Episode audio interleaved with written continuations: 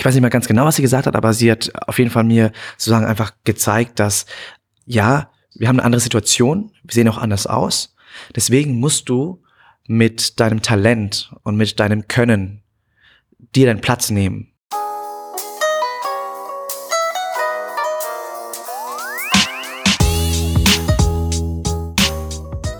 Ja, herzlich willkommen zu einer neuen Folge von Halbe Kartoffel. Ich bin Frank und ich freue mich, dass ihr wieder dabei seid. Ich hoffe, euch geht's gut. Der Frühling schleicht sich ja so langsam an, aber ich denke, wir müssen uns noch ein bisschen gedulden. In der Zwischenzeit hört einfach diese Folge hier an. Mega Überleitung. In dieser Episode ist zu Gast der Sänger, Performer, Eurovision Song Contest Vorentscheid Teilnehmer, Vietnam Idol Gewinner und gebürtiger Bud Kissinger. Trong. Genau, vielleicht habt ihr ihn gesehen. Anfang März ist er mit seinem Song Dare to be Different als erster deutsch-asiatischer Performer beim ESC-Vorentscheid angetreten. Wie es gelaufen ist, was er alles sonst so erlebt hat in seinem Leben, was er noch vorhat, darüber reden wir gleich. Vorher noch kurz der Hinweis, bald ist ja wieder T-Shirt-Saison und es gibt noch ein paar schwarze und weiße T-Shirts mit gesticktem halbe Kartoffel-Logo. Bio, fair getradet und ja, schick. Schick mit Stick sozusagen. Bestellt jetzt eins, bevor alle weg sind und wahrscheinlich nie wiederkommen. Der Shop ist auf der Website halbekartoffel.de und der Link steht auch in den Show Notes. Dann noch ein Danke an alle, die mich finanziell unterstützen. Ihr könnt das auch machen, wenn ihr es noch nicht tut. Den Link findet ihr ebenfalls in der Showbeschreibung. Ein kleiner Hinweis noch, Trong und ich haben die Folge in dem Restaurant von Trongs Onkel aufgenommen, wo ständig Kühlschränke angingen oder jemand reinkam. Später wurde auch noch Essen gemacht. Also es gibt ein paar Hintergrundgeräusche, die ich wahrscheinlich nicht ganz rausbekommen habe. Ich bitte dies zu entschuldigen. Dann geht's jetzt los mit meinem Gespräch mit Trong. Ja, eben noch beim Eurovision Song Contest Vorentscheid, jetzt schon bei Halbe Kartoffel. Ich freue mich sehr auf meinen heutigen Gast, Trong. Wie geht's dir?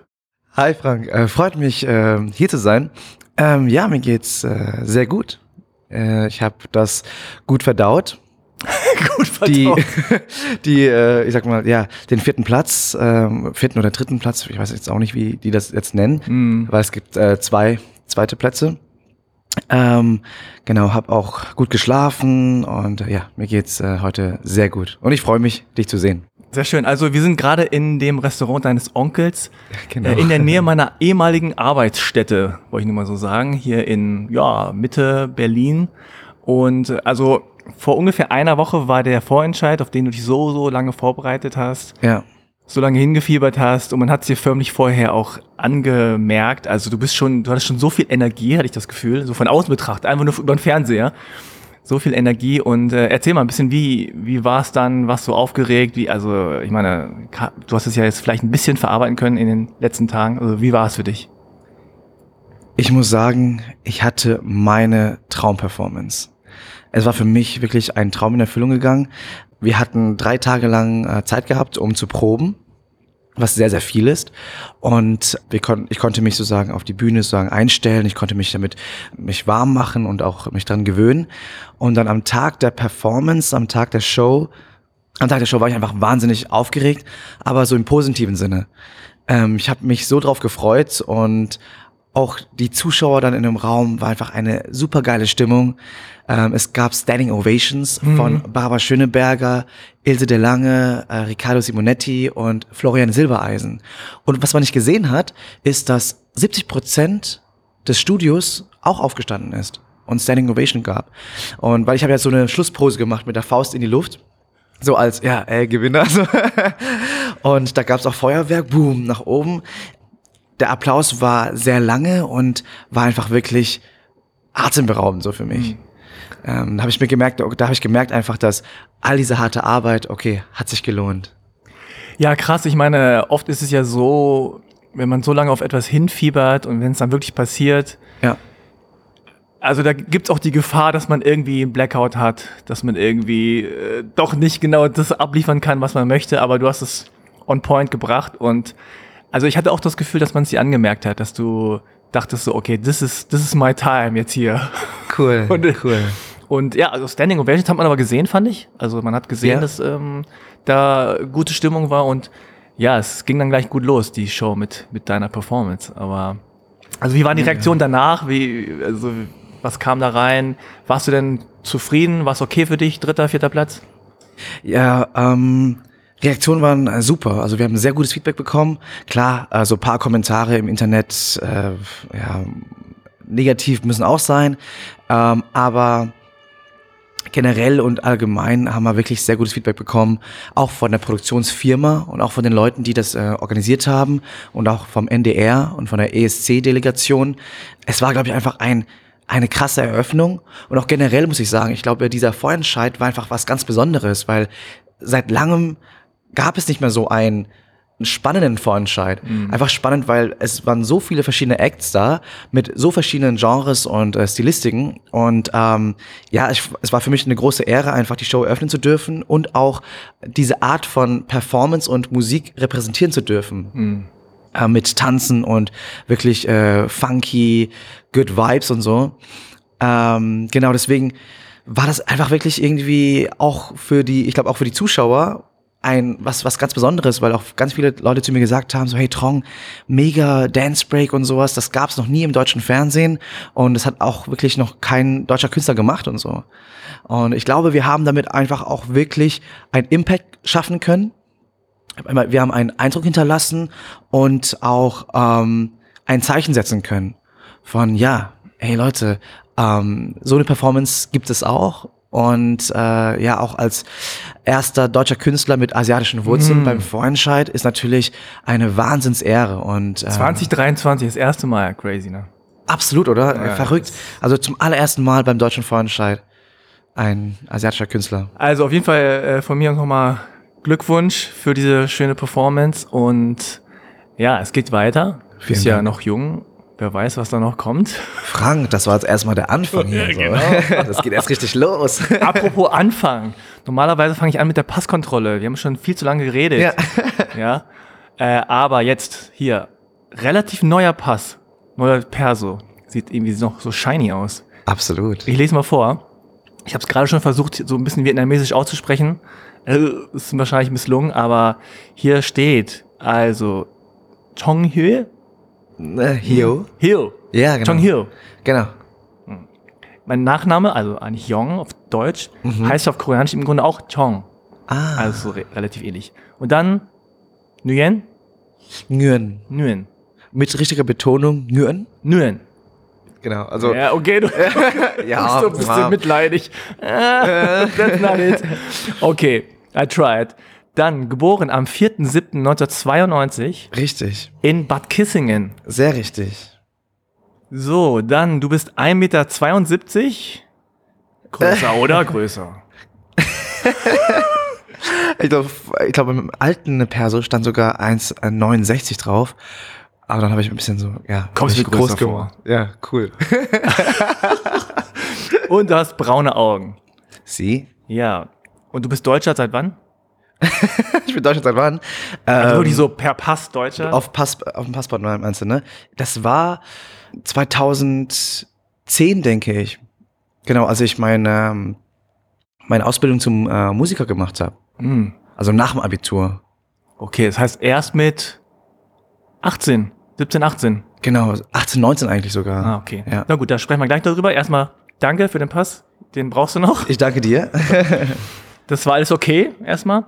Dann die Frage, die sich äh, da anschließt, die du schon bestimmt tausendmal gehört hast. Wo kommst du denn eigentlich her? Ja, meine Eltern kommen gebürtig aus äh, Vietnam. Mm. Surprise! Sie, ja. Ich gar genau. Und wird dir die Frage auch in Vietnam gestellt oder wurde die dir öfter schon gestellt? So, oh, du bist irgendwie anders oder so. Kommst, wo kommst du her? Was ist da los? In Vietnam war das immer so, wenn ich als wenn ich dort war, dann haben die mich die haben mich die Leute immer so richtig angeglotzt, würde ich sagen. Mhm. Und auch wie so, ich habe einmal gab es eine Situation, wo sich wirklich so zwei, drei Menschen um mich gedreht haben und ähm, geguckt haben, genau. So von oben bis unten, von links nach rechts. Und ich so, hä, was, was machen die da? Und dann haben die geguckt so, hm, du bist nicht von hier? Und dann war sie so, ja, woher kommst du denn? Und ich so, ja, ich bin aus Deutschland. Das heißt, die haben schon wirklich gesehen, Mm. dass ich äh, nicht gebürtiger Vietnamese bin, also nicht äh, aus Vietnam komme. Ja. Und äh, aber sonst generell fragen die mich jetzt, also jetzt nicht mehr, weil ich jetzt wirklich, ich Bist sag mal, bekannt? äh, ja, also die wissen, also viele wissen, dass ich aus Deutschland komme und äh, ich spreche auch äh, gut Vietnamesisch jetzt. Ja. Deswegen ähm, ist es, glaube ich, nicht mehr so auffällig. Ah, okay. Sehr interessant. So, dann kommt noch die Klischee-Check und dann reden wir. Gerne. offener, ja? Also Okay. sieben Thesen, du sagst einfach ja, nein. Okay. Kannst natürlich auch ein bisschen was dazu sagen. Sehr gern. Wie gesagt, sind Klischees. Ne? Sie. Nummer eins, du hast viel Rassismus erlebt in Deutschland. Nein, Nein. nein. Mhm. Ich hatte Glück gehabt.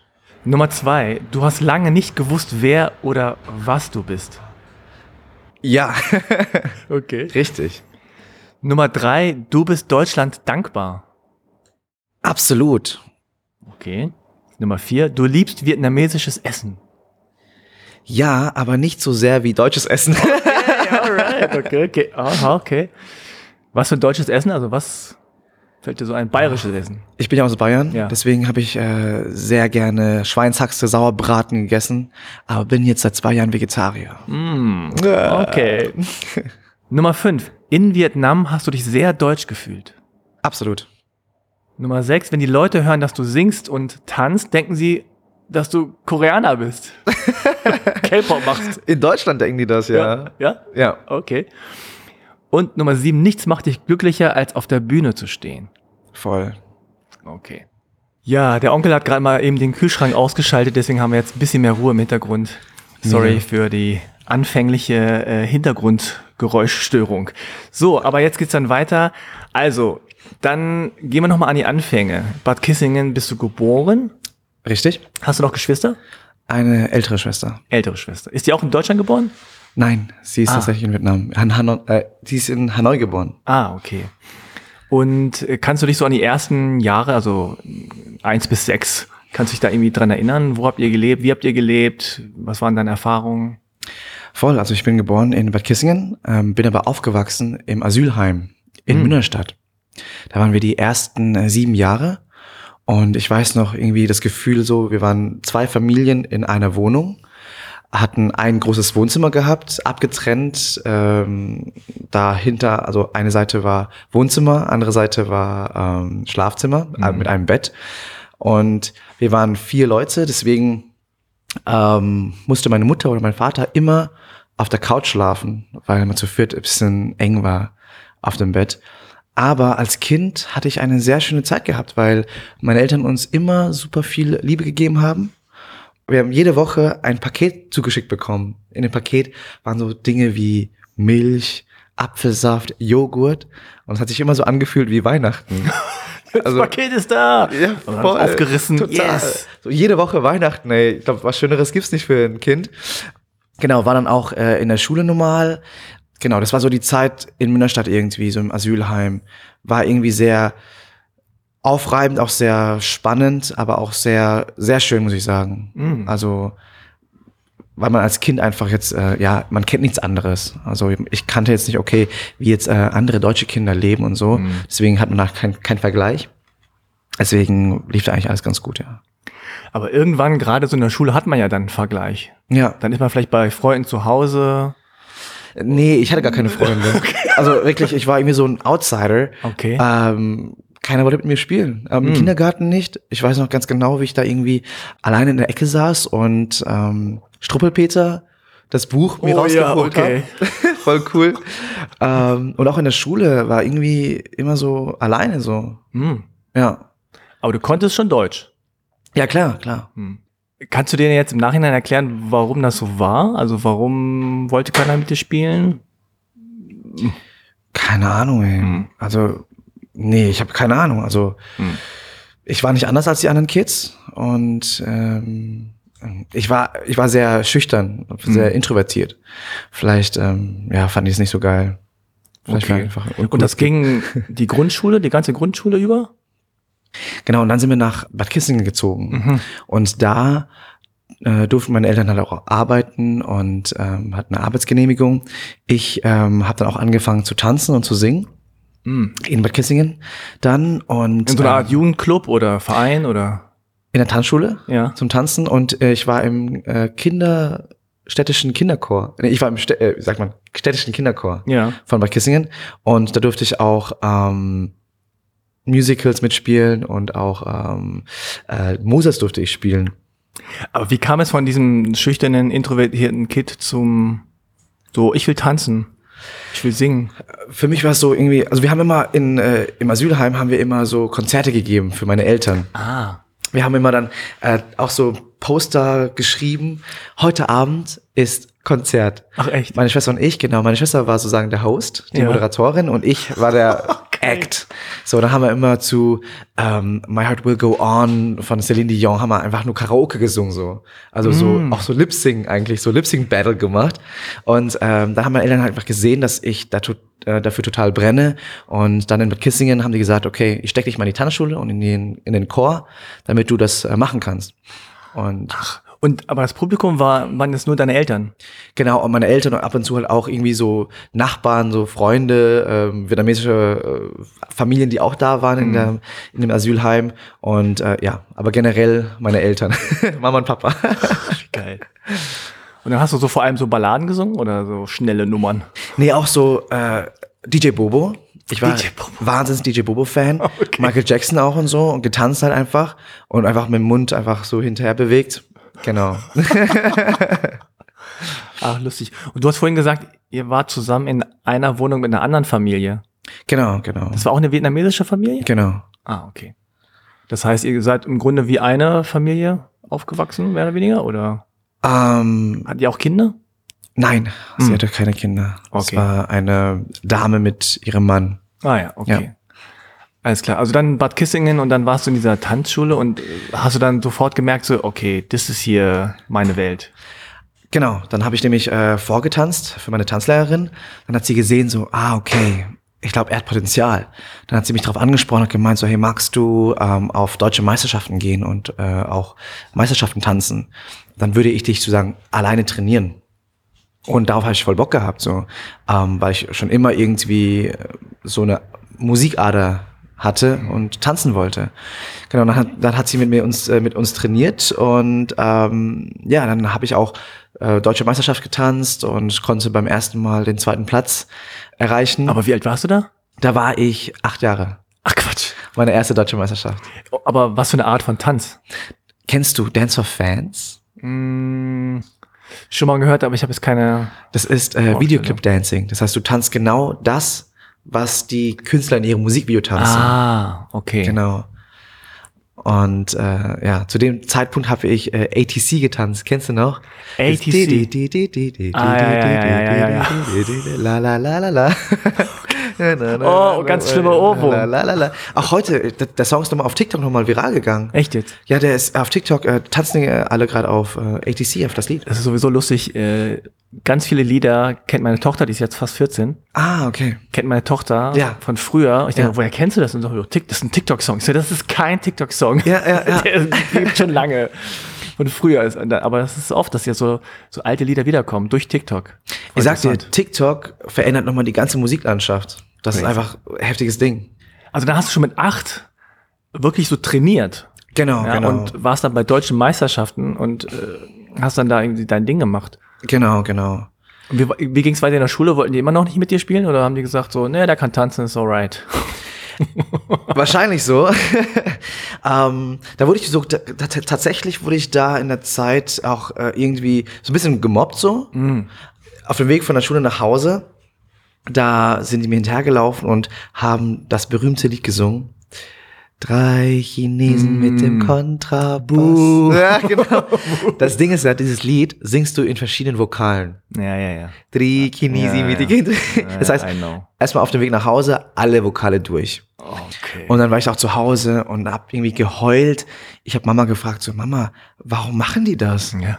Ich so, was mache ich denn? Oder bin ich denn anders und so? Äh, Warum machen die das? Hat Mama gesagt so, ich weiß nicht mehr ganz genau, was sie gesagt hat, aber sie hat auf jeden Fall mir sozusagen einfach gezeigt, dass ja, wir haben eine andere Situation, wir sehen auch anders aus. Deswegen musst du mit deinem Talent und mit deinem Können dir deinen Platz nehmen. Das heißt, du musst den Leuten zeigen, dass du einen Platz in der Gesellschaft hast und es auch verdienst. Aber natürlich mit, äh, mit Tanz, mit, mit meiner Kunst und auch mit äh, gut in der Schule sein. Mhm. Und das habe ich mir, glaube ich, immer äh, im Kopf behalten und bin auch irgendwie damit, damit aufgewachsen. Ähm, mit, diesem, mit dieser Einstellung. Ich meine, es ist natürlich einerseits förderlich ne, für, für Karriere oder für irgendeine Art von Orientierung, aber es ist natürlich schon ganz schön krasse Bürde und auch unfair, dass du oder wir uns irgendwas erarbeiten müssen ja. ne, oder uns verdienen müssen, damit wir, keine Ahnung, anerkannt werden, da sein dürfen und so. Und das ist eigentlich nicht korrekt, nicht eigentlich okay. Genau, also ja, absolut. Aber ich muss aber einfach sagen, so, das macht mich aus so und das prägt mich natürlich auch wahnsinnig, ne?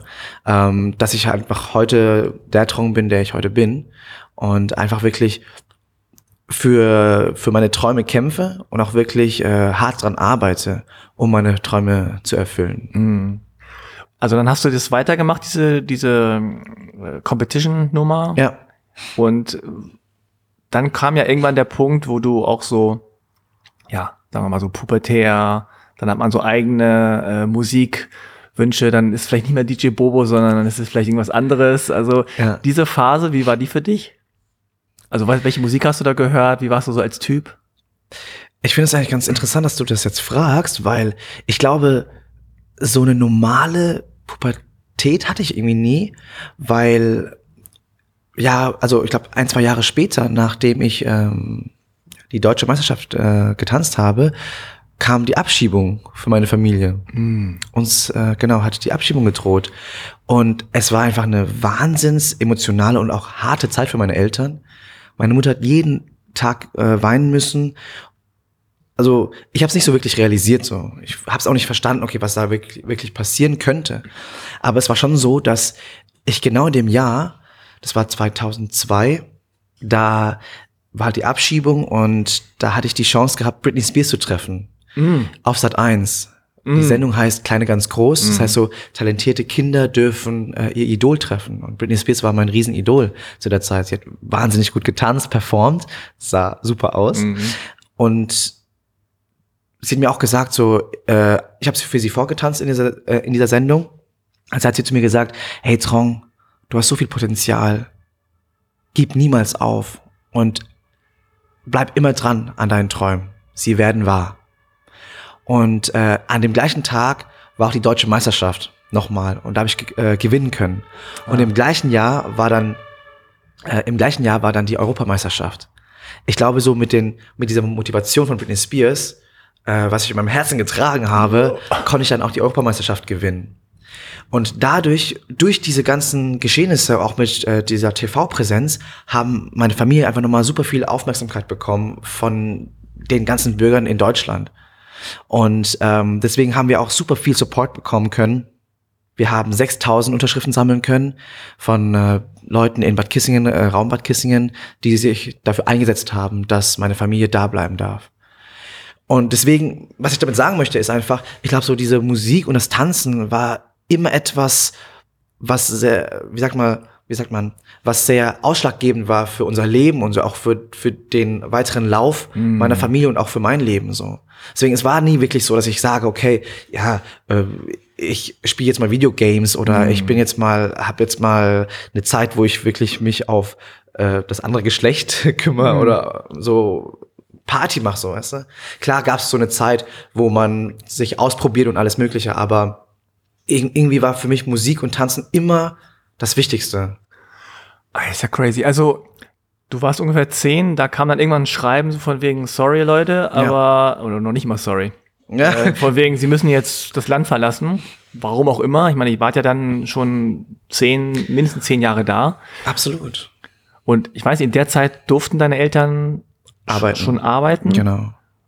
Es ist aber dann immer noch so ein Zwischenzustand. Ne? Man darf arbeiten, aber man ist nicht, man kriegt nicht die Aufenthaltsgenehmigung voll.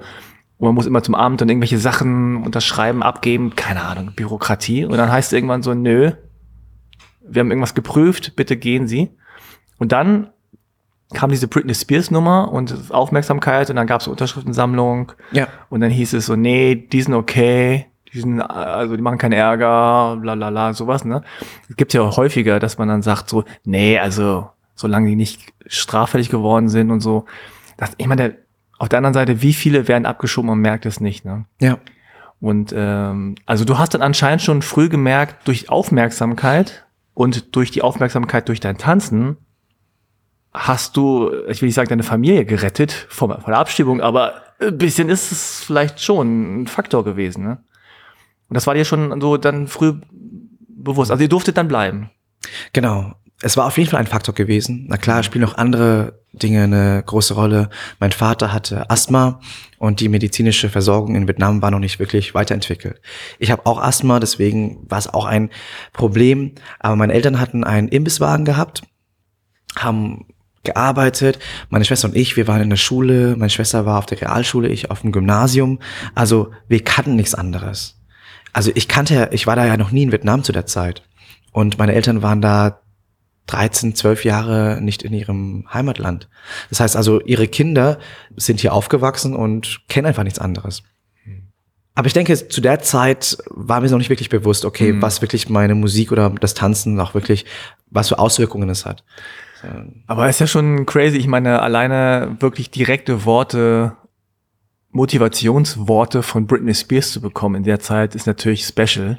Voll. Und äh, das hast du anscheinend auch wirklich ernst genommen und dran geglaubt, ne? Also das waren dann keine leeren äh, Worthülsen so, sondern du hast gedacht so, ey, Britney Spears hat mir gesagt, ich habe Potenzial, dann muss das, dann muss das ja wohl stimmen, ja. Und dann gleich deutsche Meisterschaft, Europameisterschaft, so hat sich alles bewahrheitet. Und dann diese Zeit, also wie lange hat das gedauert, dass ihr dann bleiben durftet? Also, dass wirklich definitiv kam, nein, ihr dürft ihr bleiben? Hat es Jahre, Jahre gedauert oder Monate? Äh, genau, ich glaube, es hat so drei bis vier Jahre gedauert. Oh, crazy. Wir waren auch in einer Situation, wo, mal, wo alle Sachen gepackt waren. Hm. Und meine Mutter hat einfach nur darauf gewartet, dass die Polizei gleich reinkommt ja. und uns alle mitnimmt. Also, das war das eine heftige Zeit für meine Eltern. Also wirklich, meine Mutter wird auch als Tiger bezeichnet. Mhm. Ähm, es wurde aber für uns auch eine Bürgerinitiative gegründet von, von den äh, Leuten in äh, Raumbad Kissingen. Also ich will mich einfach dafür nochmal herzlich bedanken, weil ja, sie haben uns gerettet auch und ähm, es wurde uns so viel Unterstützung und auch Liebe gegeben, das werde ich wahrscheinlich in meinem ganzen Leben nie vergessen. Mhm. Und ich meine, vielleicht hast du es nicht bewusst als Kind so mitgekriegt in der Zeit, aber du spürst ja die Stimmung. Du spürst, Voll, dass es deinen ja. Eltern nicht gut geht. Du spürst den Druck. Ja. Du spürst äh, den Stress und äh, auch die Gereiztheit vielleicht. Ne?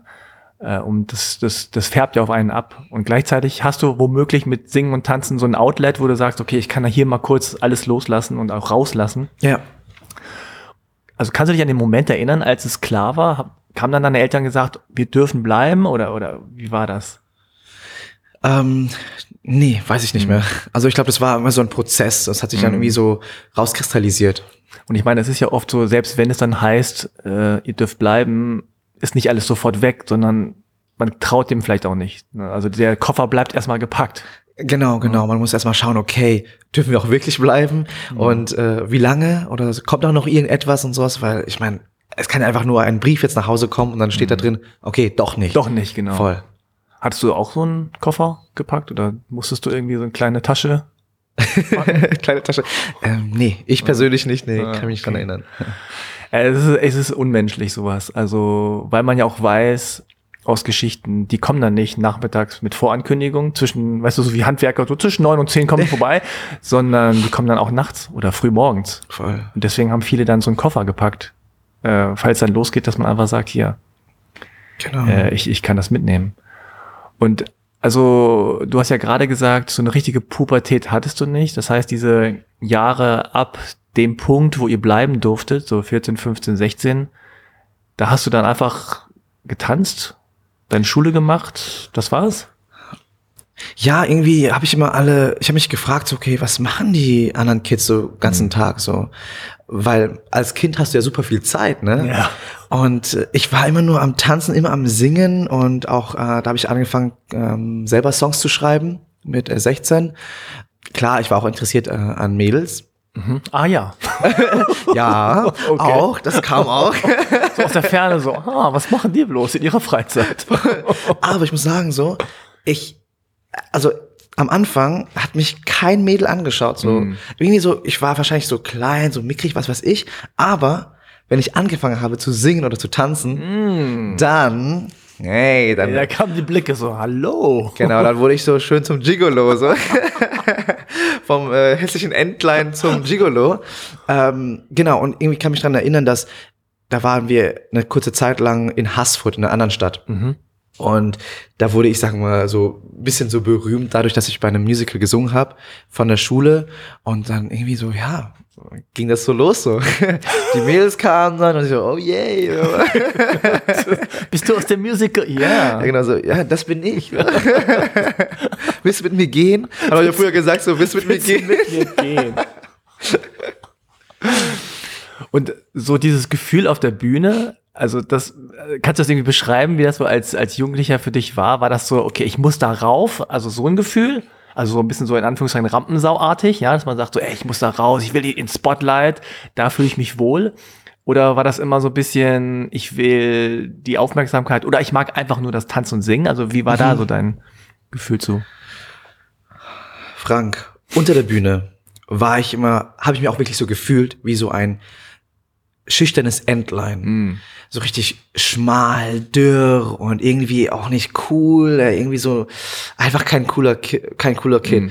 Ähm, auf der Bühne dann, gegen, wenn das Licht angeht, die Musik angeht, ich fühlte mich so wie Michael Jackson, so wie Elvis Presley und einfach, äh, einfach so wie so ein Superstar so und ähm, einfach selbstbewusst und auch wirklich so. Ich habe einfach die die Welt um mich herum äh, steht still und ich bin einfach so in meiner eigenen Zone und ähm, sehe auch gar nicht, okay, was da außenrum passiert so. Deswegen, ich glaube, für mich war es immer so ein Ding. Auf der Bühne darf ich ich selbst sein, darf ich cool sein, selbstbewusst sein und wirklich muss ich keine Angst haben, irgendwie schlechter zu sein irgendwie als andere oder so. Ja, interessant, dass du das sagst, weil ich stelle mir gerade so vor, wie so der kleine, schüchterne, schmächtige Junge da an der Seite steht und die Leute gucken so ein bisschen vielleicht so, wer, wer tritt hier eigentlich auf? So, ah, ah du? Und dann gehst du so rauf und dann stehst du so ein bisschen schüchtern vom Mikro, die Musik geht an und plötzlich so BAM! Und dann kommst du mit so Bewegung und, und die Musik aus deinem Mund so äh, und alles, äh, oh wow. Tatsächlich war, äh, äh, das erinnert mich gerade an eine Situation. Es war so, ich hatte einen Auftritt gehabt, da war ich glaube ich 16. Da hatte ich so ein bisschen Justin Timberlake-Style angehabt, so mit ähm, weißem Hemd und außen so ein eine Weste so. Das war ja früher so sein Style. Ja, ja, ja, dann stand ich halt ähm, genau an der Bühne und kam eine Dame zu mir so, hey, ähm, wo gibt's denn hier die Getränke? Und ich so, äh, äh, weiß ich nicht, äh, ich, äh, ich bin hier nicht Kellner. Sie dachte tatsächlich, dass ich der Oh, Kellner no. dort bin. Und dann, genau, und dann bin ich aber auf die Bühne gegangen und dann so, oh, okay, das war doch nicht der Kellner. nee, aber das war total lustig irgendwie. zu- Ey, das war so, war so lustig einfach. Ähm, ja. Das ist leider Classic so. Ich hatte das nur so ein bisschen in, in kleinerer Form, als ich als Journalist in Schulen gegangen bin. Ja. Und da so den, den Kindern beigebracht habe, wie man so Zeitung macht und so. Musste Ja. mal so ein Reporter kam dann von der Zeitung. Das war dann ich. Und dann haben die Lehrerinnen auch immer gesagt so, ja, es sollte eigentlich ein Reporter kommen und so. Und weil ich dann gefragt habe, wo ist die Klasse so und so. Ja, es sollte eigentlich ein Reporter kommen. Und ich sage, ja, das bin ich. Ach, Sie Ach sind so. das. Ah, okay. Ja, und äh, das ist Erwartet keiner, ne? Hat keiner erwartet, okay, dass keiner erwartet. der Reporter nee, nee. Frank ist. Ja, ich kann ich auch nicht den übel nehmen, so. Ich hätte mich auch nicht vor, so mir vorgestellt, klar, aber gleichzeitig, äh, ja, ich weiß, nicht, ich habe das auch manchmal, wenn ich irgendwie, also jetzt nicht mehr so, aber früher, wenn ich irgendwie in asiatischen Restaurants aufs Klo gegangen bin, Ja. dann, dann wurde ich mal gerufen. Äh, wir hätten gerne noch ein Wasser. Wir hätten gerne noch irgendwas. Ey, ich gehe aufs Klo. Ich arbeite hier nicht. Oh, and sorry. Ja, ja, okay. Aber ja, wie du auch gesagt hast, das kann man, oder wir nehmen es äh, den Leuten nicht übel so, ne? Man kann es ja nicht übel nehmen. Manchmal nehme ich es schon übel. Ja, okay. Nein, manchmal, also manchmal ist es halt so, ne, so Komik und Tragik liegt ja sehr nah beieinander. Voll, Und irgendwann äh, nervt einen vielleicht manchmal, manchmal denkt man so, es ist auch lustig, aber es sind halt so diese vielen kleinen Dinge, die man so erlebt. Ja. Und ich meine, du bist ein positiver äh, Typ und kannst das gut wegstecken, aber ähm, manchmal hat man auch einen schlechten Tag und dann denkt man sich Ja. so, Alter, kein Bock jetzt drauf. Aber das Interessante ist ja, also ich stelle mir gerade vor, dass gerade so das Tanzen und auch dein Gesang auf der Bühne auch oder generell im Leben dir irgendwie so ein, wie so Leitplanken gegeben haben, weißt du, wie so eine Orientierung im Leben. Genau. Weil links und rechts war nicht viel so und äh, du brauchtest irgendwas, wo du sagst, da geht's lang. Und dann hast du gemerkt so, ey, wow, also wenn ich diese Schiene hier fahre, das macht mir Spaß, da fühle ich mich gut, den Leuten gefällt's und da kommt alles zusammen. So, ne? Ja. Und auch dieses, ich glaube, als Kind ist man wirklich auch von gerade asiatischen Eltern in Deutschland so geprägt von sei nicht sichtbar, fall nicht blöd auf. Voll. Du? Uns wird nicht gesagt, sky's the limit, du kannst alles werden, was du willst, sondern es ist eher so, hey, mach keinen Ärger, sei gut in der Schule, Ja, ja. arbeite hart äh, und äh, dann kommen wir schon irgendwie durch. Weißt du so? Voll, voll. ja, auch dies, diese Message, die deine Mutter dir gegeben hat, das haben ja auch viele erlebt, dass dieses, sei ruhig, mach im Stillen deine Arbeit und dann überholen wir die sozusagen, ja. Genau. Und dann wirst du irgendwann Anwalt, äh, Arzt. Genau, du bist Äh, Anwalt, Business. Arzt, aber niemals Sänger oder Künstler. So. Ja, auch nicht irgendwie sowas dazwischen, sondern so richtig so ganz oben, ja. Das, was am meisten Geld bringt. Ey, voll, total. Weil dann bist du oben, Status gesehen. Genau. Und dann kann keiner mehr was sagen. voll. Und die haben es gar nicht gemerkt. Ey, wie ist denn der denn da hingekommen? Ja, I'm here. Absolutely. Here I am. Sonst kannst du auch nichts mehr machen. Also dann ging's los mit Gesang und ein bisschen Musical, so, so Local Fame, sag ich mal. Ja. Dann kamen auch die Mails vielleicht an. Wie, war- wie war das mit den Boys? Waren die so ein bisschen so, was willst du jetzt hier mit seinem komischen Gesang so? Jetzt nimmst du uns hier die Mädels weg. Gab's so, so ein bisschen so Hate auf der Seite oder gar nicht? Äh, nein, es gab, glaube ich, auch, die waren, ich fand es auch cool irgendwie. Das war ja auch eine Zeit, also ich meine, ich bin ein bisschen älter als du. Als ich äh, 16 war, war Singen total peinlich. Ja? Ja. krass, also da hat okay. keiner gesungen, da hat auch keiner getanzt. Da gab es noch nicht mal die Musik im Grunde R&B, äh, dieses sowas wie Justin Timberlake und so. Es fing gerade an mit so New Kids on the Block und so. Mm. Weißt du, die Generation bin ich. Und das war einfach peinlich. Meine ganzen Peers haben alle so Toten Hosen, die Ärzte, Ah, dann kam irgendwann okay. Nirvana, Guns N' Roses, weißt du, diese Grunge-Nummer. Ja. Dann hat man so gemoscht, weißt du, mit den Haaren so. Richtig harter Oder Kerl, so, sich so gegen, gegenseitig weggeboxt so äh, auf dem Tanz, auf der Tanzfläche. Ja. Aber so zu singen und tanzen, das kam erst später. Das Ja. ist dann deine Generation. Aber äh, also du hast dann von vornherein schon gedacht, so, okay, ich mache meine Schule, aber ich will mal Sänger werden, also auch als Berufswunsch. Ja, es war für mich immer klar, ich will auf die große Bühne als Sänger und Performer.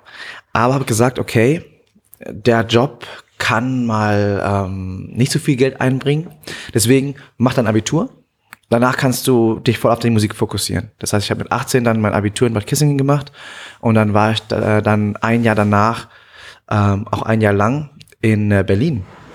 Habe Musik, äh, Musik geschrieben mit einem Produzenten, aber alles erfolglos. Deswegen habe ich dann äh, genau die Musikausbildung gemacht in äh, Hannover am Music College zum staatlich anerkannten Musikpädagogen und staatlich anerkannten Berufsmusiker. Ach Quatsch!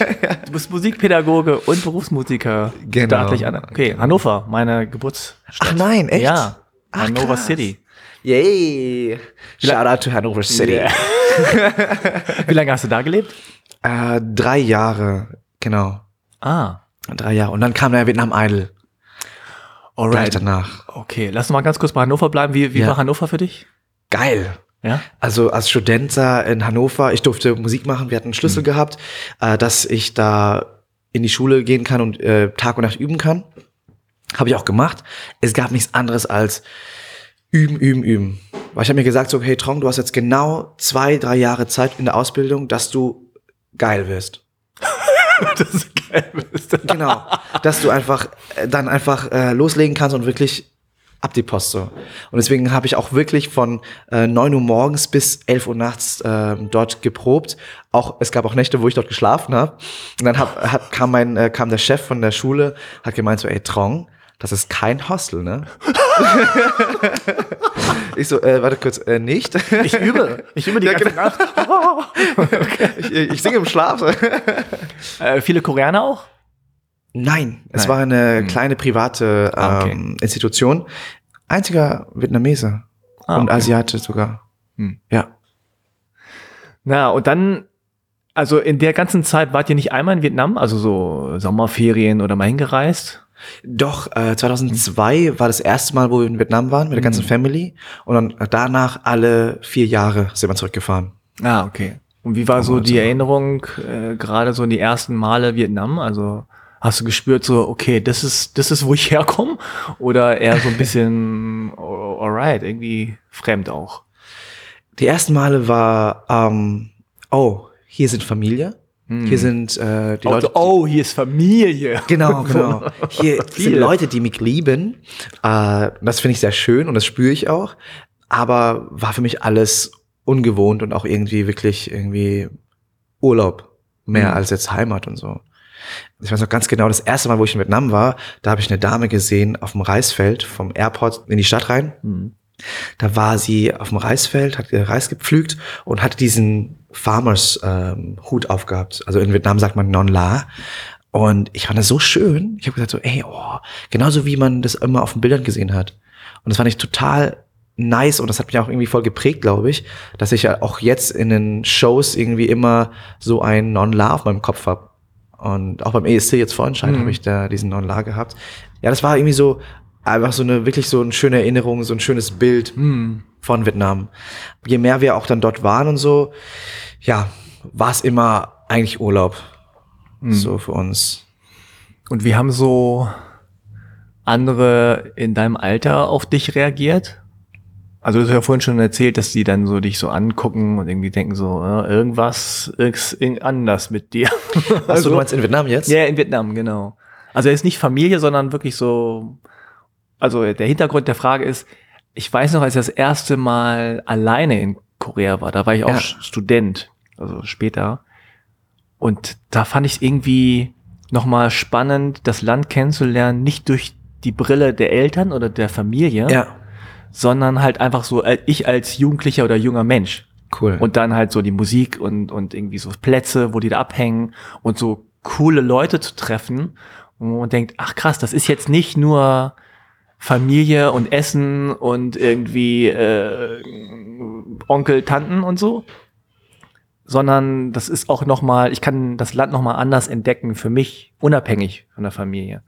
Also deswegen, was so Jugendkultur angeht und so. Ja. Also, also deswegen ist die Frage darauf ausgerichtet, ob du da irgendwie da nochmal anders connected hast mit so anderen Gleichaltrigen oder einfach durch, also die Kultur oder was die so machen oder wie die es machen, der Fashion, was auch immer, so. Eigentlich gar nicht. Erst seitdem ich dort arbeite und auch wirklich Mhm. lebe und auch wirklich in der Musikszene sozusagen äh, dabei bin, Mhm. da habe ich angefangen auch wirklich, ja, das alles äh, zu erkunden. Mhm. Okay, aber es war für dich immer Urlaub und dann irgendwann gab es ja diesen einen Urlaub, wo du dann zu Vietnam Idol kamst irgendwie, warum auch immer. Ja, das? ich meine, äh, ich war im Urlaub und ähm, wir bleiben da immer einen Monat lang. Mhm. Und da kann es auch ein bisschen langweilig werden. Deswegen habe ich gedacht, so, okay, ja, was mache ich denn jetzt so? Ich hätte irgendwie schon Bock, jetzt wieder zu singen und zu tanzen. Und da habe ich, mal, Was kann ich mal machen? Vielleicht singen, vielleicht tanzen? Okay, let's go. ja, da hab ich meine Cousine angerufen und meinte so, ja, hey, äh, kann ich jetzt irgendwie performen und sowas? Dann hat sie gemeint so, ja, kannst du, aber um zu performen hier musst du auch irgendwie berühmt sein. Und ich so, okay, wie macht man das hier? Also, ja, am besten nimmst du einer TV-Show teil.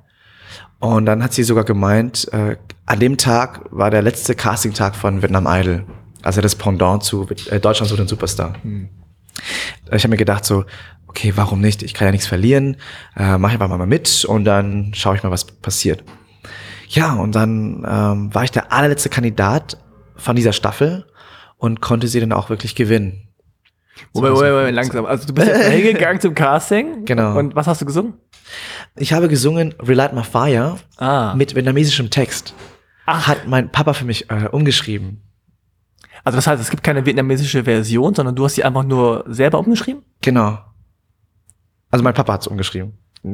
Nicht ich. Ach Quatsch. Und, genau. und warum hast du das gemacht? Ähm, weil ich Relight My Fire eigentlich ganz geil finde und Take That finde ich super. Wir haben aber eine Strophe umgeschrieben, einfach weil wir brauchten da, okay, für die vietnamesische Audience äh, ein bisschen auf Vietnamesisch Mhm. so. Das, ich meine, du bist in einer vietnamesischen TV-Sendung. Da wäre schon cool, wenn du ein bisschen Vietnamesisch singst. Und dann haben die gesagt, die Judges so von wegen, okay, weiter, findet man gut, kommst eine Runde weiter. Drei von vier fanden es super. Einer hat gemeint, ich bin noch ein bisschen bauernhaft. Bauernhaft. Ja. Ich habe auch nicht verstanden, ehrlich gesagt. Okay. Also wahrscheinlich noch ein bisschen so, so ein bisschen so altmodisch vielleicht, meinte er damit. Ähm, weil so ein bisschen so Boyband-Style, Take That, Like My Fire und so ein bisschen, vielleicht nicht, nicht wirklich modern. Hm, interessant. Und dann bist du eine Runde weitergekommen und dann hast du deinen Urlaub verlängert oder? ja, genau. Dann war ich tatsächlich vier Monate in Vietnam und ich war da schon fertig mit der, meiner Ausbildung. Ja. Genau, deswegen ähm, war ich sozusagen auch Freiberufler und hatte auch Zeit gehabt. Und dann äh, bin ich in Vietnam geblieben für vier Monate für die Sendung. Und als ich dann gewonnen habe, war ich auch gar nicht mehr in Deutschland. Das heißt, die Wohnung in Hannover hat mein bester Kumpel und meine Ex-Freundin damals haben für mich ausgeräumt und abgegeben. Aber mit deinem Einverständnis hoffentlich. mit meiner Bitte, einfach ja. So, einfach so ausgeräumt. ähm, aber also diese Zeit. Also jetzt wird es wahrscheinlich ein bisschen laut, weil langs langsam äh, fängt der Betrieb die, an. Genau. genau. Falls jetzt noch ein paar Geräusche kommen, die bereiten schon hinten das Essen vor. Nicht für uns unbedingt, aber für die Gäste, die dann vielleicht gleich kommen. Also wenn es ein bisschen lauter wird, dann äh, seht uns das nach. Also ich wollte noch mal gerne eingehen auf diese, diese Zeit, weil das ist ja eine intensive Zeit. Du bist plötzlich nicht nur in Vietnam, sondern du bist in einer Fernsehshow. Ja. Äh, dein Vietnamesisch ist wahrscheinlich okay, aber jetzt nicht top, top perfekt. Nee. Du kennst dich auch nicht aus mit dem Fernsehen, wie das alles so läuft. Also wie war diese diese Veranstaltung mit den anderen, also die deine Konkurrenten sind sozusagen, und du bist ja irgendwie relativ special, nehme ich an, als, als äh, außenstehender, nicht in Vietnam äh, aufgewachsener Typ. Also wie war da diese ganze Erfahrung für dich? Es war erstmal schwierig, ähm, auf Vietnamesisch mich zu verständigen, mhm. weil ich rede mit meinen Eltern immer auf Vietnamesisch, aber jetzt wirklich so Interviews geben und so immer so, äh, äh, äh, und dies und das. Uh, und ich brauche auch viel länger, um ein Interview zu führen. Aber das fanden die Vietnamesen irgendwie wieder interessant und irgendwie mhm. gut so. Also irgendwie so ein so ein ähm, lallender Deutsch-Vietnamese, der jetzt gerade dann halt auch so performt, weil zu der Zeit war das Tanzen und Singen beides gleichzeitig noch nicht populär. Es haben noch nicht so viele gemacht. Ah. Deswegen war es auch irgendwie so ein kleines Phänomen. Das war jetzt vor, äh, vor wie vielen Jahren? 2015 war das. Okay, also acht Jahre. Ja. Genau, deswegen sind die irgendwie total drauf abgefahren. Oh, ein Deutsch-Vietnamese, der ein bisschen lallt und der irgendwie das irgendwie lustig ist und äh, der dann noch singt und tanzt und äh, so eine Performance abliefert. Das fand ich, glaube ich, ganz cool. Und das hat auch, glaube ich, überzeugt bei den Leuten. Und hast du dann vietnamesische Songs gespielt, äh, gesungen oder oder einfach? Beides. Also ich habe äh, auf Englisch und Vietnamesisch. Mhm. Ähm, Keine deutschen Songs. Nein, keine deutschen Songs.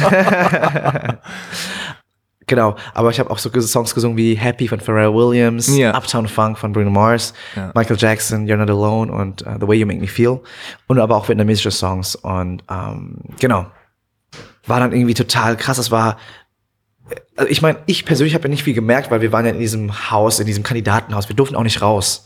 Okay. Wir durften nicht irgendwie, wir durften nur jetzt online lesen, wir hatten auch keine Handys äh, so wirklich gehabt, sondern ich wusste auch gar nicht so, wie die Außenwelt da jetzt auf mich reagiert. Krass. Und dann erst als wir dann aus der Show raus sind, da merkte ich, okay, das ist ein großes Ding so. Und woran hast du es gemerkt? Pass auf, Frank. ich war auf ähm, ich war äh, im Heimat, ich war in einem Heimatdorf meiner Mutter, weil äh, meine Mutter hat gemeint, okay, hey, wir wollen dich begrüßen, meine Familie will dich begrüßen und die wollen eine kleine, ein kleines Event äh, veranstalten mit Bühne und so. Und dann bin ich da hingekommen, es waren Tausenden von Menschen da. Ich bin alleine nicht durchgekommen. Ich brauchte sechs Leute, die mir geholfen haben, zur Bühne zu gelangen. Und die Leute haben dann mich angefasst, die haben mich betatscht und einfach, die haben mir in die Backe gefasst und eine geklatscht und so. Und schöne Ohrfeige gegeben. Schöne Ohrfeige, so Badge. Und haben gesagt so, ich habe ihn angefasst, ich habe ihn angefasst und so. Und ähm, Ja, aber Kinder, Jugendliche, Erwachsene? Alles. Alles. alles so. Und das fand ich so krass, so ähm, wie so ein Nationalheld wurde, mm. wurde ich begrüßt, so in der, an dem Abend, hatte ich das Gefühl gehabt. Und da habe ich gemerkt, so, okay, ich glaube, es haben schon ein paar Leute die Sendung angeschaut. So. ich glaube auch. genau. Und das war schon, das war einfach ein krasses Gefühl. Und auch einmal nach dem Auftritt in Hanoi, da bin ich dann, ich musste wegrennen von den Leuten. Ah. Weil ich bin dann äh, reingerannt in ein Gebäude und es war, hatten, die hatten Glastüren gehabt. Die ganzen Leute standen an der Glastür, so. haben an, an der Tür geklopft und Ja, so und gedrückt und so weiter genau. und- Ich so, ey Leute, ey, tut euch bitte nicht weh. So, äh, das war krass. Ich habe sogar ein Video davon Mhm. äh, gemacht ähm, und ist auf meinem YouTube, weil ich das aber so krass fand. Aber ich habe das total genossen. So.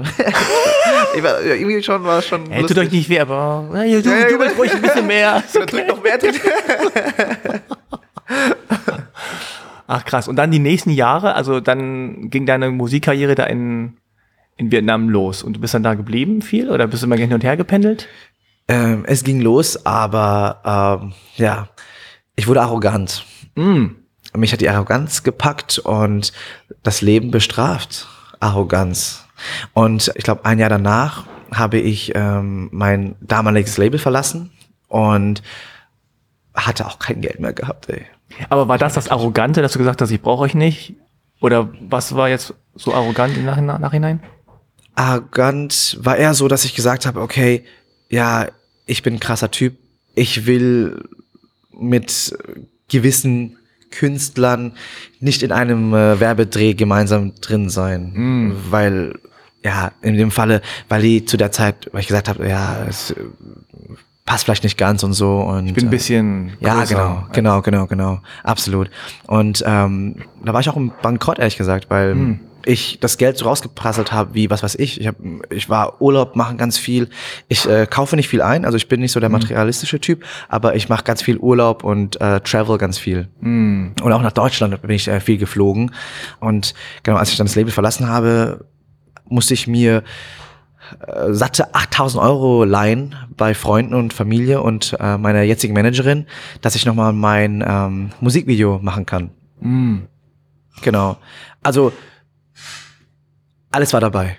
Okay, der, der übliche, äh, fast schon manchmal ähm, wichtige Absturz in Anführungszeichen, ne, dass man so on top ist und Genau. dann, wenn man so on top ist, denkt man sich so, ey, ich bin hier, die Welt gehört mir, Voll. weißt du, so Genau überall das. so, hey, was hier, ich brauche mich nicht vorstellen, ihr kennt mich doch, na, na, na. Ja, ja, ja. So. Und dann ist alles easy und irgendwann merkt man, okay, das ist nicht einfach, kommt nicht einfach so, sondern man muss weiter äh, dranbleiben oder irgendwas machen oder keine Ahnung. Ne? Und dann hast du dieses äh, Video gedreht für die 8000 Euro, die du geliehen hast. Genau. Und äh, hat das was gebracht? Ging es dann wieder bergauf oder? Ja, ging dann wieder bergauf. Äh, langsam, aber es ging. Und weil da haben wir auch nochmal bei einer Show mitgemacht, das heißt Celebrity Battle. Also heißt bekannte Künstler, die treten gegeneinander an. In, in was? Äh, in äh, Musik in der Performance. Ach so, okay. Mhm. Genau. Und es war auch nochmal eine TV-Show, deswegen haben wir nochmal gut Aufmerksamkeit bekommen. Und danach einfach wirklich aufgebaut, habe mein eigenes Team aufgebaut. Seit äh, 2018 habe ich sozusagen mein eigenes Label in Vietnam und mache das selber mit meiner Managerin. Ja, dein Leben liegt in deiner Hand. Wenn du arrogant bist, ciao. Wenn du hart arbeitest und wirklich dich weiterentwickelst und wirklich äh, Fokus drauf legst, wird das gut. Mhm. Und dieses, äh, oh shit, ich bin arrogant geworden, gab es da irgendwie so eine Art Schlüsselerlebnis von wegen, ah shit, da, also man, es gibt ja manchmal so Momente, wo man irgendwie Ja. dann merkt plötzlich, wo alles so klar wird und denkst so, Alter, was ist mit dir, warum bist du so geworden, so wolltest du nie werden oder du musst dich wieder ändern oder so. Gab es da so einen Moment?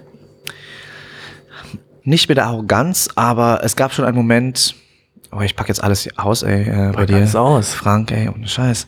Äh, ich hatte einen Moment gehabt, wo ich ähm, deprimiert war Mhm. und es gab einen Moment, wo ich an Selbstmord gedacht habe. Mhm.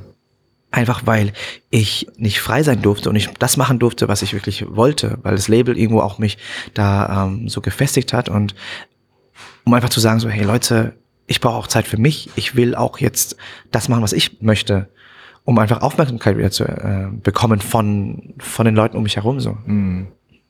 Genau, äh, das war so der Moment, wo ich gesagt habe, das kenne ich nicht von mir und das so will ich auch gar nicht sein und das bin ich auch nicht. Deswegen ich muss was an meinem Leben ändern, damit ich aus dieser Depri-Phase rauskomme. Mhm. Und das soll so nicht weitergehen, absolut nicht. Ja, das ist ja krass, weil so wie man deine Geschichte hört, hast du dein Leben lang getanzt, gesungen und dich darauf vorbereitet, hart dafür gearbeitet und dann bist du sozusagen on top und machst dein Ding, verdienst Geld, du hast Fame und so. Und dann kommt aber so dieser Business-Aspekt, ne? Der, die, Ja. dieser, dieser Druck, dieser Stress und irgendwie das Unfreie. So, Also man denkt, nee, das fühlt sich nicht so an, wie es sich eigentlich anfühlen müsste. Genau, genau. Und dann kommen irgendwelche Labels, die sagen, du musst das, du musst, du musst, du musst. Und du denkst, muss ich? So, Voll ey, gar so. keinen Bock dazu, das äh, will ich gar nicht. Und dann Voll.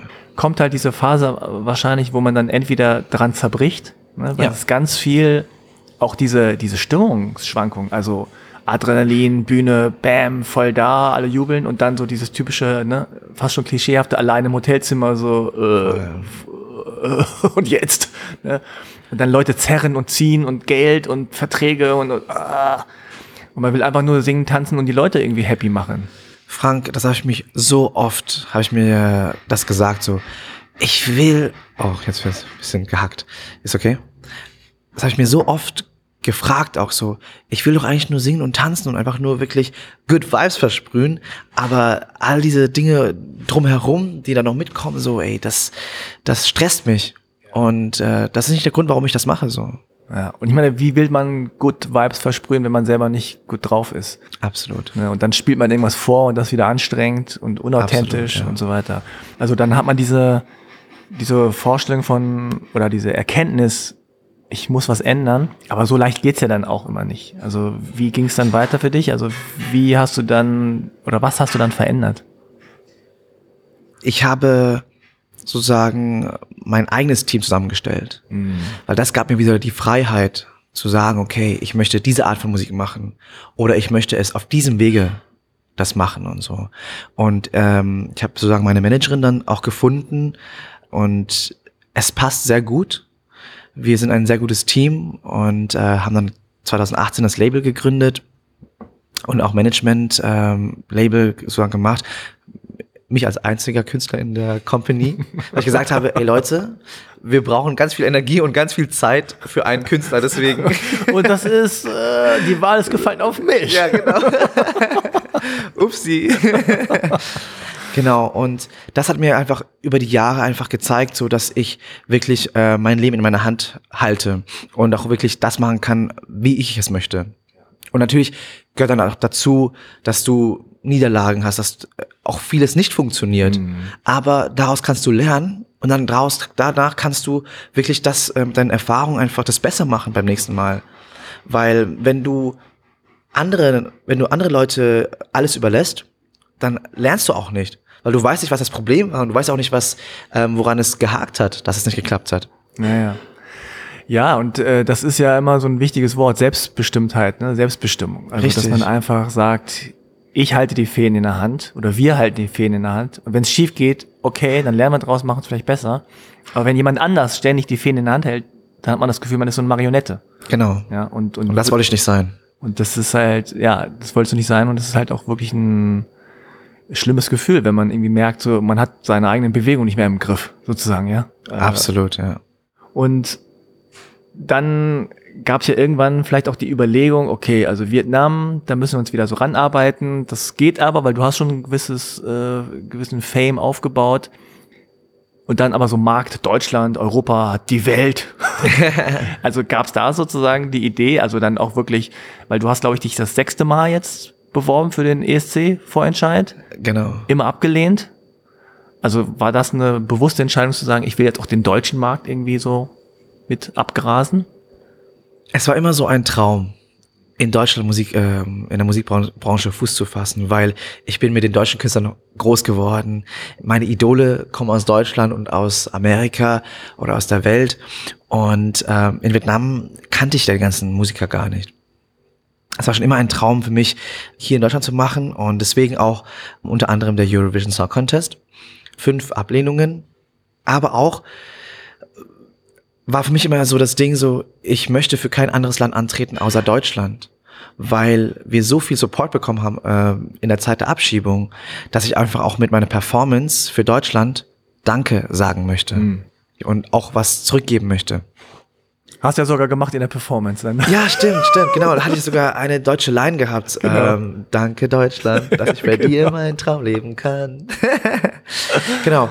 Aber was ich, wo ich heute gelangt bin, ist einfach zu sagen, okay, ich bin Deutschland sehr, sehr dankbar, weil ich durfte hier aufwachsen, ich habe hier so viel gelernt und ähm, ich bin der Künstler heute dank Deutschland. Mhm.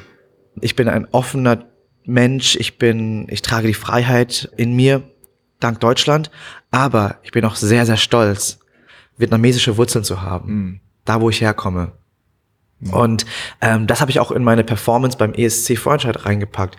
Ich hatte asiatische Einflüsse, vietnamesische Einflüsse in der Musik und auch in der Performance gehabt. Ähm, mit dem traditionellen Ausai performt und auch mit dem Non-La, mhm. mit dem Hut. Und habe dann das ausgezogen und habe dann innen drin Crop Top getragen. Mhm. Einfach, das soll einfach ein Zeichen sein von, hey, ich darf hier tragen, was ich will. Ich darf hier die Person sein, die ich sein möchte. Mhm. Weil Deutschland ist ein freies Land. Äh, in Vietnam darf ich kein Crop Top tragen im Fernsehen. Ehrlich? Genau, deswegen habe ich gesagt so, wow. endlich. Aber why? Ich denke, das liegt einfach damit, hat damit zu tun, dass es nicht dem männlichen Rollenbild mit übereinstimmt. Aber ist zum Beispiel K-Pop gar nicht so populär in Vietnam? Mega. Mega Aber da populär. ist ja auch eine wird ja auch eine andere Art von Männlichkeit transportiert als jetzt so traditionell. Ja, in der Kunst an sich darfst du ja wirklich alles machen, was du magst und so. Aber Crop Top in einem TV durfte ich bis jetzt nicht tragen. Ja, weil die gesagt Crop Top ist jetzt auch, also, also ist ja. jetzt auch nicht so. Da sieht man halt ein Sixpack. Also. Ja, ich dachte, ich dachte, ihr wollt das sehen so, ne? Aber nee, so, wahrscheinlich doch hier, nicht. Wollt sehen? No, no? so, no? okay, dann mach ich wieder zu. Ach krass, ja. Also da sind die schon noch ein bisschen konservativ im Fernsehen, dass man sagt so, nee, lieber nicht, mach mal lieber ein bisschen was zugeknüpfteres. Genau. Also bei mir zumindest so, das habe ich die Erfahrung gemacht, ähm, dass ich das hm. nicht durfte. Hm. Interessant. Also gar nicht sozusagen, sozusagen dieser, dieser Sexaspekt, dieses, oh, uns zu sexuell oder ist zu offen, sondern eher so dieses männliche? Um ehrlich zu sein, Frank, so ganz genau weiß ich es hm. noch gar nicht. Also es wird nur gesagt, so äh, solltest du dich machen, aber warum, ja. Ah, okay. Gibt es noch andere Beschränkungen? Irgendwie keine Mütze oder manchmal keine Ahnung, irgendwelche Sachen, die anders sind als hier? Ich weiß so ganz genau, ich weiß nur, äh, mir wurde gesagt, so als ich äh, als Juror irgendwo saß in der TV-Sendung, ich sollte nicht mit meinem Bein auf dem Sitz sitzen. Also ich sollte es nicht irgendwie so, ja, so hochstellen. So. Ah. Einfach nur, weil es äh, nicht höflich ausschaut. Ja, okay. Also Vietnam ist halt sehr, sehr höflich, ne? Und auch im ja. Fernsehen, da möchte jeder natürlich sein Gesicht bewahren und natürlich auch jeden gegenseitig pushen. Ja. Okay, aber da konntest du jetzt beim ESC konntest du sagen, hier, Crop Top und äh, vietnamesische Einflüsse, ich kann hier alles vereinen. Absolut, genau. Ich wollte die Brücke zwischen meinen beiden Heimaten äh, mm. sozusagen stellen und ähm, einen Mix aus Deutschland und Vietnam ja. auf die Bühne bringen. Ja. Und du hast ja auch dann, äh, ja, Dare to be different, also auch eine Message drin, von wegen äh, sei wie du bist. Genau. Äh, und gleichzeitig ist es natürlich ein eingängiger, poppiger Song mit Tanz.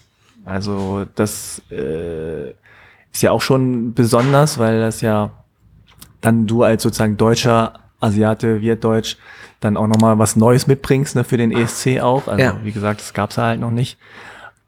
Ja, und wie geht's jetzt weiter für dich? Also jetzt hast du da diesen einen Traum hast du ja jetzt schon mal erfüllt. Voll, ja. Äh, jetzt wird auf jeden Fall äh, noch viel Musik für den deutschen Markt und auch für den europäischen Markt mhm. kommen. Ähm, Aber nicht auf Deutsch. Singst du auf Deutsch vielleicht auch? Habe ich sogar früher mal. Mhm. Meine erste Single heißt Peter Pan. Ah. Habe ich geschrieben auf Deutsch. Okay. War sogar meine erste Bewerbung für den ESC. Mhm. Aber jetzt glaube ich erstmal auf Englisch und es wird viel Musik äh, dazu kommen und ich werde auch mehr Auftritte in Deutschland machen. Und ja, ähm, wenn ihr sehr, sehr gerne ähm, mir folgen würdet oder wollt, äh, auf, natürlich auf den Social Media Kanälen und auch natürlich schauen, okay, was noch so abgehen wird, weil es wird noch super viel Schönes kommen. Hm, schön. Ja, wir haben ja uns äh, ganz kurz mal Hallo gesagt bei der Abschiedsfeier von Rise and Shine, wo du auch aufgetreten bist und ja, wo genau. wirklich ein schöner Vibe war, weil sehr viele äh, deutsch-asiatische Menschen da waren. Äh, ja. Und ähm, wie ist so der Kontakt beziehungsweise so das Feedback von der deutsch-vietnamesischen Community? Hast du da viel zurückgekriegt? Ich muss sagen, der Auftritt beim ESC Vorentscheid, ich habe nicht nur für mich gesungen, ich habe vor allem für die Asian German Community gesungen, weil langsam geht's los hier. Genau, weil es eben einfach eine kleine Revolution war, dass ein deutsch-asiatischer Künstler beim ESC Vorentscheid dabei ist. Und äh, ich denke einfach auch, mit der Performance wollte ich uns allen zeigen, hey Leute, es ist nicht wichtig, woher du kommst. Es ist auch nicht wichtig, wie du ausschaust. Was wichtig ist, dass du, was wichtig ist, ist das, was du jetzt machst und dass du immer dran bleibst und dich weiterentwickelst und hart an dir selbst arbeitest und äh, niemals aufgibst. Dann kannst du alles machen und dir deine Träume erfüllen. Und deswegen habe ich immer so das Gefühl, habe ich so das Gefühl gehabt, dass dieser Auftritt beim ESC Vorentscheid einfach eine sehr, sehr große Bedeutung hat für uns alle, für die Community. Und so habe ich auch für uns gesungen. Und ähm, ich denke einfach auch, dass jetzt in Zukunft ich auch wirklich mehr für diese Community tun möchte, weil ja, das sind so die Leute, die das fühlen, was ich auch fühle. Und irgendwie haben wir so ähnliche Vibes und auch ähnliche Gefühle so. Sehr schön. Es ist eigentlich schon erschreckend zu sehen, wie wenig deutsch-asiatische KünstlerInnen es gibt, also die wirklich singen. Es gibt ein bisschen so im Hip-Hop-Bereich, aber die wirklich so singen in Deutschland gibt's sehr, sehr wenig. Frank, also in Deutschland fällt mir nicht ein, okay, welcher Solokünstler, asiatische Solokünstler im Fernsehen so auftritt und so. So spontan fällt mir auch niemand ein. Also Oder? ich hoffe, wir vergessen da niemanden, aber also ich kenne halt so ein paar Rapper, ne? Aber Ja. Äh, ich weiß, Jay, ähm, auch gebürtiger Koreaner, hat mal Supertalent gewonnen.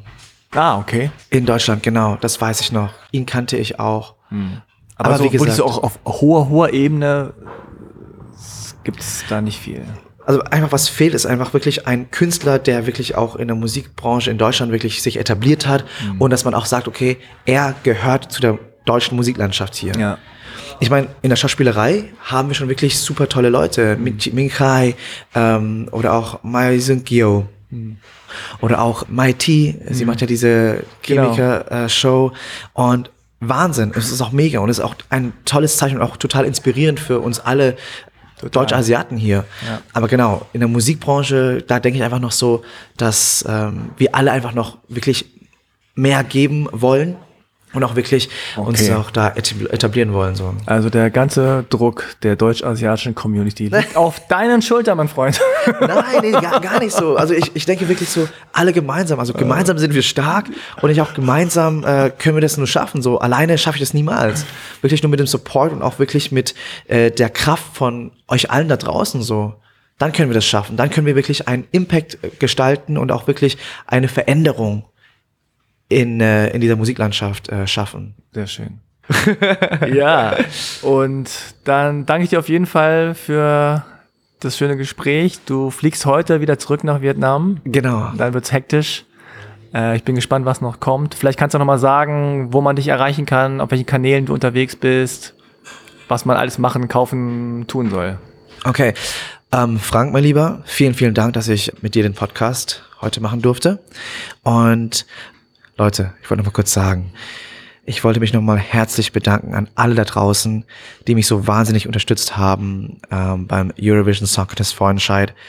Eure Liebe und eure Kraft haben mir wirklich so viel gegeben und ich hoffe, dass ich euch auch inspirieren konnte und euch viel, viel Kraft geben konnte. Denn ich muss sagen, so Leute, wir sind nicht schlechter als irgendwer anders, solange wir wirklich uns selbst reflektieren, hart an uns arbeiten und niemals aufgeben, können wir alles schaffen, stehen uns alle Türen offen.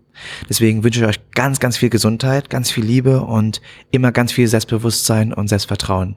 Dankeschön und ihr könnt mich gerne auf Instagram Trong Hio Official folgen, auch natürlich auf Spotify mit Trong für die englischen Songs, für Trong Hio für die vietnamesischen Songs auf Spotify, gerne auch auf YouTube, Facebook und TikTok. Alles dabei. Alles dabei, sehr schön. Also dann alles, alles Gute und äh, ja, wir sehen uns bestimmt irgendwo wieder. Vielen, vielen Dank. Habt noch einen wunderschönen Tag und äh, ich liebe euch. Bis dann, ciao. ciao, ciao. So, das war mein Gespräch mit Trong. Ich hoffe, es hat euch gefallen. Folgt ihm auf jeden Fall. Da kommt noch einiges, da bin ich mir sicher. Folgt mir auch gerne auf Instagram. Kauft ein halbe Kartoffel-Shirt oder auch zwei und oder unterstützt mich finanziell, wenn ihr mögt. Dann passt auf euch auf. Danke fürs Zuhören. Macht's gut. Tschüss.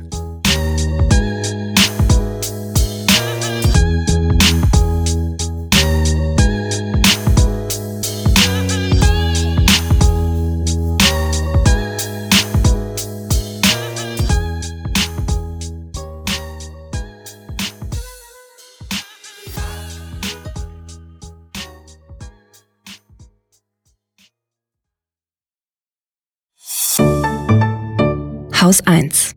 Wir machen Podcasts.